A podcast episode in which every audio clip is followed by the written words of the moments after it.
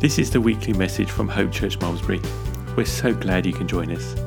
This week's sermon is part of our series, The Promise and the Purpose.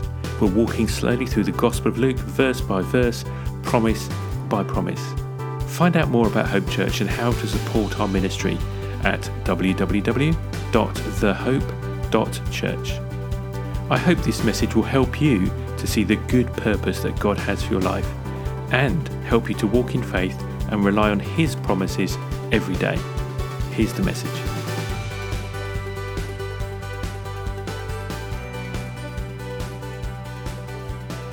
It's been a great day at church today, and there, there, there's more to come. I mean, it's just amazing. Praise God, it's just been so good. Thank you, Jesus. Okay, um, Luke 19. So I, I've got the last four verses of Luke 19. So just by way of reminder, we're uh, we're in Jerusalem now. Jesus is up in Jerusalem. Um, Mark shared with us that map a couple of weeks ago with the, the long path all the way down through, which started in about Luke 9, I think. Um, and uh, we got this incident which happens in the temple in Jerusalem. So I'll just read this passage. Uh, so the last four verses, basically, and this is from the New King James. then, speak, then, speaking of Jesus, then he went into the temple and began to drive out those who bought and sold in it, saying to them, It is written, My house is a house of prayer, but you have made it a den of thieves. And he was teaching daily in the temple, but the chief priests, the scribes, and the leaders of the people sought to destroy him and were unable to do anything, for all the people were very attentive to hear to him. So much in this. so much in this. Okay, so first of all, let's try and set some context. So I've got here a picture um, of what the Temple Mount looked like in Jerusalem in around 60 AD. Okay, so this is a picture of a model actually um, that's in one of the museums in Jerusalem. So if you imagine it, uh, the Mount of Olives is off, off on the eastern side of Jerusalem. So if you were it's, the angle is slightly high. So effectively, if you were flying a drone um, off the Mount of Olives uh, in 60 AD, uh, this is the scene that you would be in front of you. Okay, so the whole, the whole platform, if you like, is called the Temple Mount, the kind of structure that the whole temple is built on. And there's like a portico which runs all the way around the outside. And the large area that you see um, before the building in the middle uh, it's all the temple, okay? Um, the large area is called the Court of Gentiles. Um, and the story that we're, we're reading, the, the, the account that we're reading of, takes place in the Court of the Gentiles.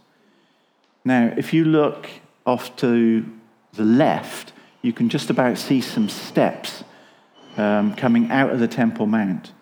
Um, in Jesus' day, those steps, that's on the south side. Okay. Right on the left, yeah. So if you like, if you like, you're looking towards the west. So the south is on the left, the north is on the right as you look at it.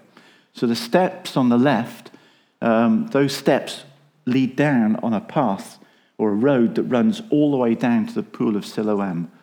Um, so when Jesus had the blind guy and he said, Go and bathe your eyes in the pool of Siloam, he would have gone out of the temple, down those steps, down the path to the pool, pool of Siloam at the bottom. Um, and I think Mark spoke last week about the, the Wailing Wall or the Western Wall.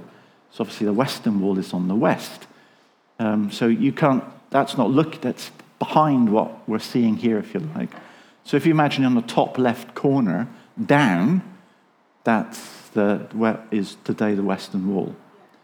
And when Jesus, Jesus would have been looking at a site like this when he wept. Um, and the word for, when he wept over Jerusalem. Um, and when he wept, the word for weeping there is different from the, the wept in John 11. So when Jesus was, was wept over Lazarus dying, that was kind of like a, uh, just a quiet tears. Whereas the, the, the weeping here was a big sobbing. I mean, he was really wailing. Yeah, what was going to happen to Jerusalem. Um, and 70 AD, when we come to Luke 21, which is in October, and we hear about uh, the destruction of Jerusalem that Jesus foretold, Literally, not one stone was left on another. And, and today, you can go and visit the kind of the, the southwest corner of the Temple Mount. So, if you like, the walls around that the temple's built on are, are there today. And if you go round and see the, the southwest corner, which is the top left as you're looking at it, there's stones on the ground which came off the top, which was when the temple was destroyed by the Romans. They literally razed it to the ground. Okay, so, but there's, there's more, more of that. There's more of that I'm going to be talking about here, and there's more of that when we do Luke 21. Uh, but one of the things I really wanted to point out is this huge area is called the Court of the Gentiles. And that's where all this stuff is, takes place. Okay, so let's dig in. Um, so, first, first part of the verse, first verse of uh, Luke 45. Uh, then he went into the temple and began to drive out those who bought and sold in it. So they bought and sold in it. So there was these traders set up. Now uh, we can read this account in all four Gospels. Um, I think most people think the, the account in John is a separate occasion that seems to take place at the beginning of Jesus' ministry. So the other synoptic gospels are called Matthew, Mark, and Luke, all have this account. And when we read it in uh, Matthew, I think it's in Matthew, um, it talks about being tables of money changers and tables of those that sold doves. So, why are there money changers? So, first of all, very craftily, there was a special currency used for the temple tax. So, you had to change your Roman and Greek money uh, into the local currency so that you could pay your temple tax. Um, and plainly, the implication is that there was some conning going on here. That there was some, uh, what's the word, creative accounting going on. Um, the other thing is that they were selling doves. Now, for me, I think this is appalling because um, as a Jew, under the sacrificial system, under the old law, when you came to bring your trespass offering, if you were poor, then you, you bought a dove. So a, a dove was what was sacrificed by the people that were poor, basically. So these traders are not just exploiting anybody. It's not, it's not kind of like a Robin Hood thing where Robin, robbing the rich to feed the poor. He's exploit, they're exploiting the poor. So it's double ouch, isn't it, really?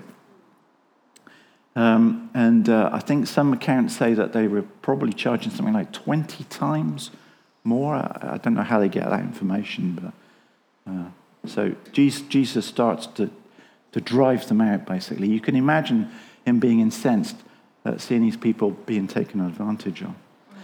Um, but there's something else to see in this verse, and that is he drives out the buyers and the sellers. It's not just the tables he's turning over, he's driving out the buyers. If there was no buyer, there would be no seller. Okay, in the, in the US at the moment, we're seeing that quite a lot, uh, where the Christian community and, and, and those are uh, some political movements as well within the US don't like particular viewpoints, and so they uh, basically boycott those suppliers or the people selling those things. And there's a, a big drive at the moment in the US called Buy Local, basically, so you boycott all large companies. So, I mean, it's an interesting idea, isn't it? But fundamentally, if you're not buying somebody's stuff, they go out of business. So um, Jesus is challenging the, the buyers as well as the sellers here as he turfs them out. Okay, uh, reading on, at verse 46.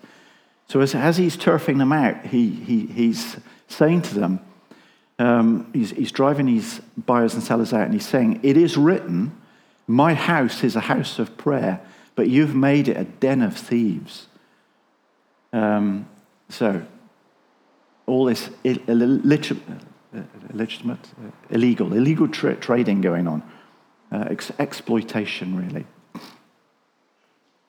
Um, but Jesus is also quotes from Isaiah 56 here.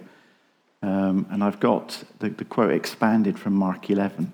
So, Mark 11, 17, it says this Then he taught, saying to them, Is it not written, My house shall be called a house of prayer for all nations, for all nations, but you have made it a den of thieves. So Jesus is in the court of the Gentiles. He's in the court of the Gentiles. In Isaiah 56, you can read this as a prophecy. Um, it is, is it not written, My house shall be called a house of prayer for all nations?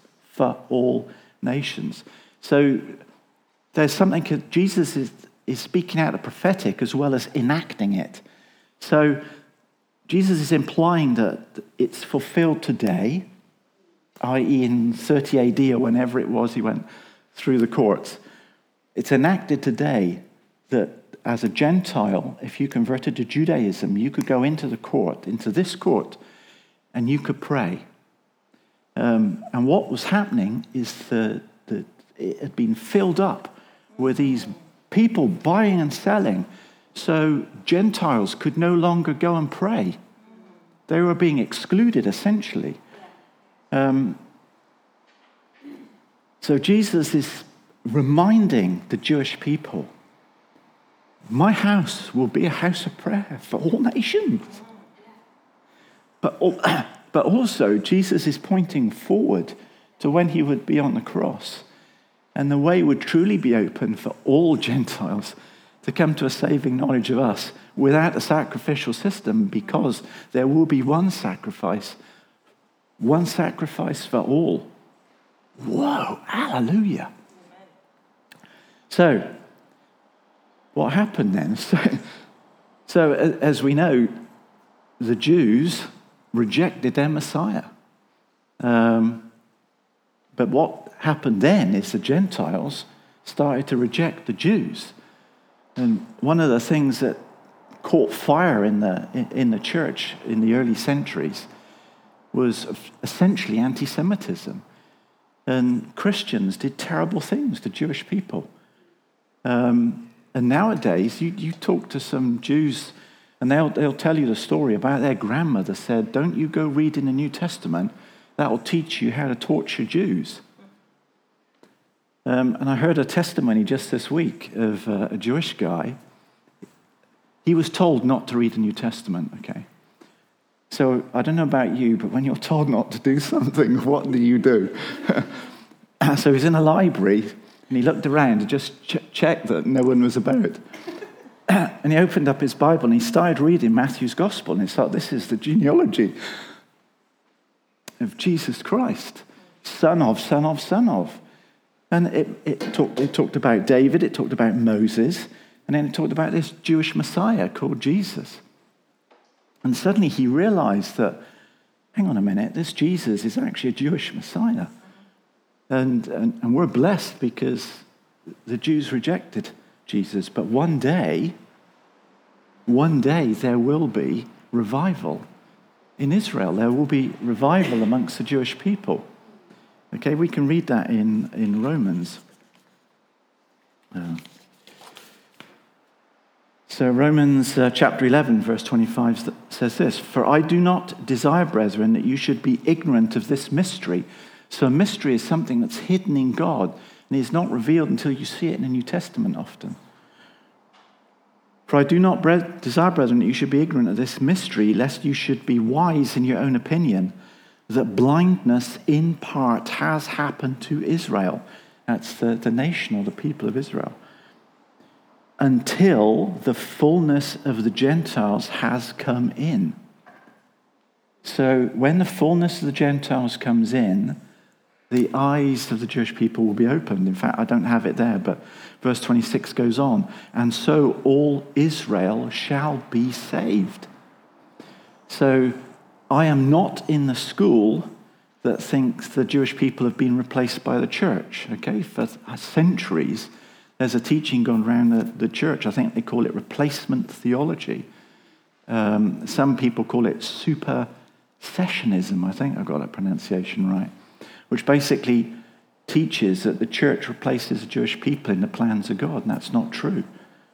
God still has a plan for the Jewish people. And we pray for peace in Jerusalem, and we pray, pray for the salvation of Jewish people. Amen. Um, but that's exciting that one day So, when the fullness of the Gentiles has come in, now there's an interesting one. Has that happened yet? So, I don't know, is the simple answer. Um, in Luke 21, whoever's going to be doing Luke 21, I think it's 24, Jesus talks about Jerusalem being trampled until the times of the Gentiles is fulfilled. So, as the times of the Gentiles being fulfilled, oh, hmm, I got time, I don't know. Gosh, David. Time for a quick digression, maybe just okay. quick digression then. So, in uh, the times of the Gentiles being fulfilled, with uh, it talks about Jerusalem being trodden under the, of the Gentiles until the times of Gentiles be fulfilled.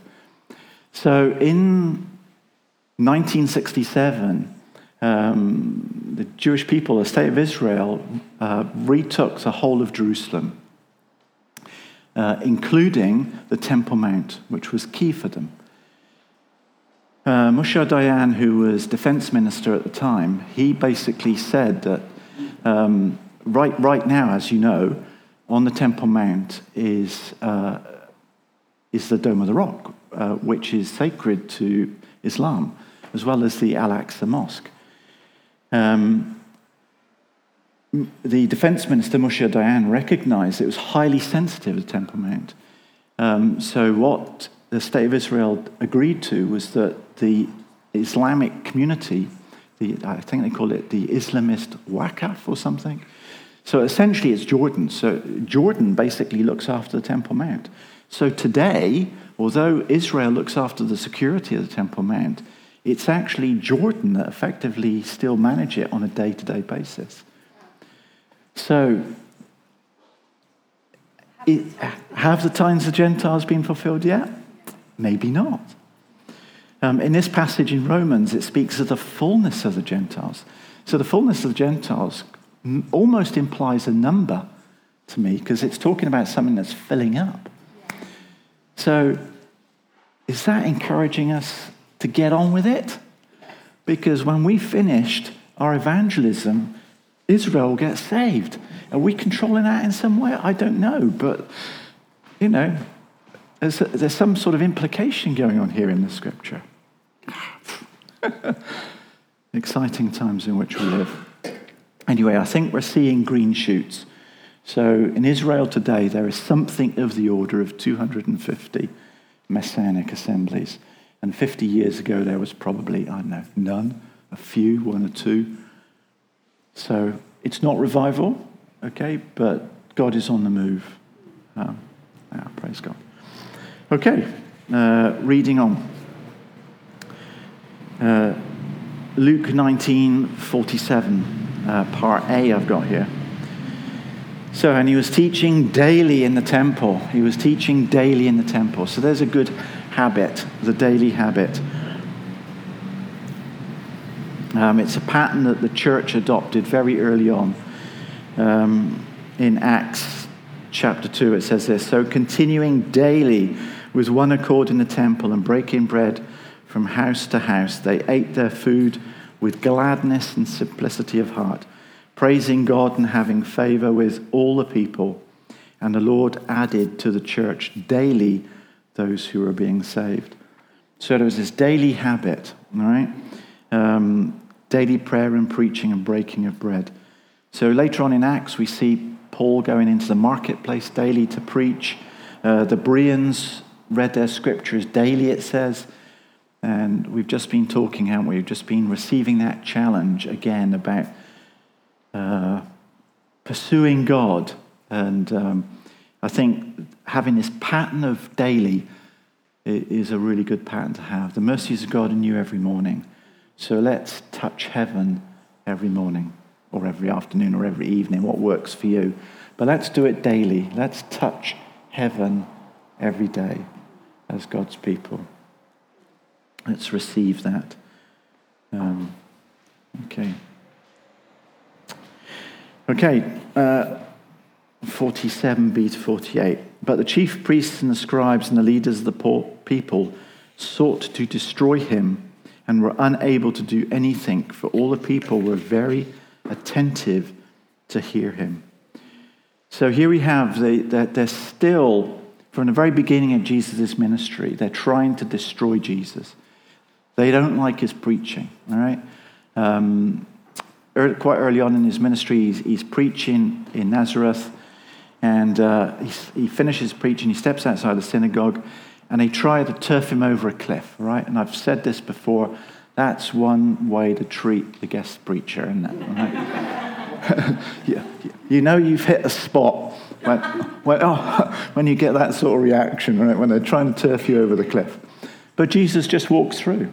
He just walks through the mist. And still, we're, we're a week, I think we're about a week away, all right, from when he goes to the cross.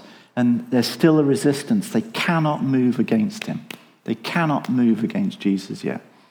And that's because Jesus has not yet laid down his life. All right? In John 10, Jesus says this uh, Therefore, my Father loves me because I lay down my life that I may take it up again. No one takes it from me, but I lay it down of myself. I have power to lay it down, and I have power to take it up again. This command I have received from my Father. So at a certain point, Jesus lays down his life. He chooses. And then they move against him, all right? And they're in the garden. Um, I remember, I think it was when Jesus was talking to Pilate, he says, uh, Do you not know that I could call 12 legions of angels? Okay, a legion was 6,000. So he could call 72,000 angels to come and help him, all right? But he didn't. And he knew what he was going to go through. He knew that he would be separated from the love and presence of God by going to the cross. And yet he did that for you and me. He did that because he loves us. Um, and Satan didn't know. He, he didn't know the plan. All right, so three, three days later, Jesus is raised from the dead he demonstrated that his sacrifice was enough. By, by being raised from the dead, it demonstrates that it worked. It worked. And that you and I can now call on the name of God and be saved. He calls, yeah.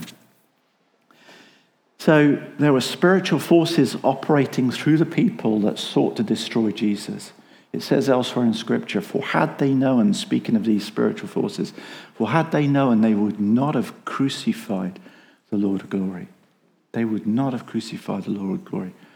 And as I was praying about this service this morning, I was just reminded, I'd completely forgotten, I hadn't mentioned it, put it into my message, but I'd completely forgotten that important aspect of the spiritual forces that were trying to operate. And I suddenly thought to myself, yeah, hang on a minute.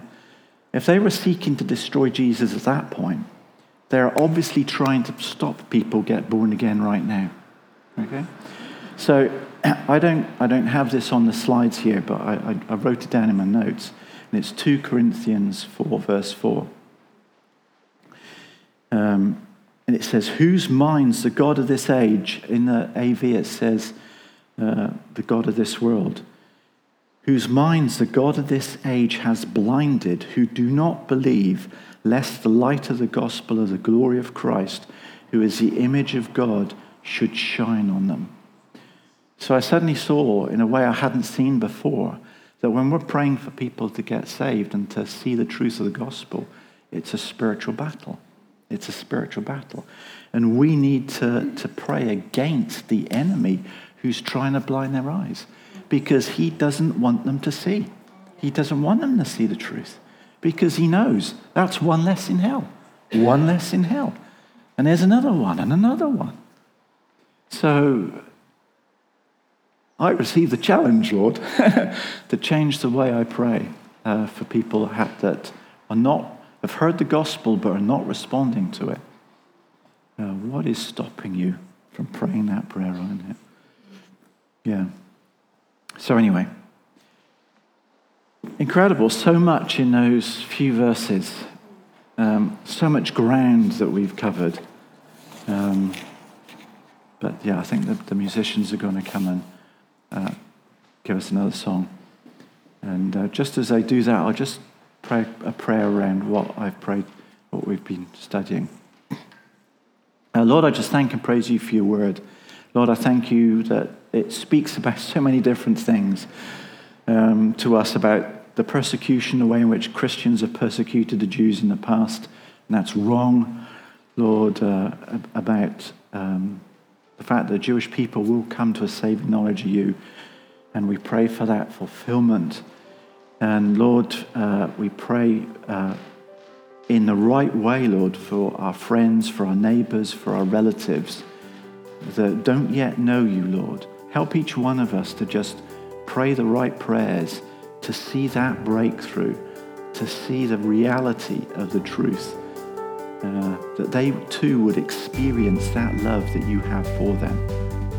And uh, Lord, we just give you the praise and we give you the honor and we give you the glory in Jesus' mighty, wonderful name. And people said, Amen. Amen. Thank you.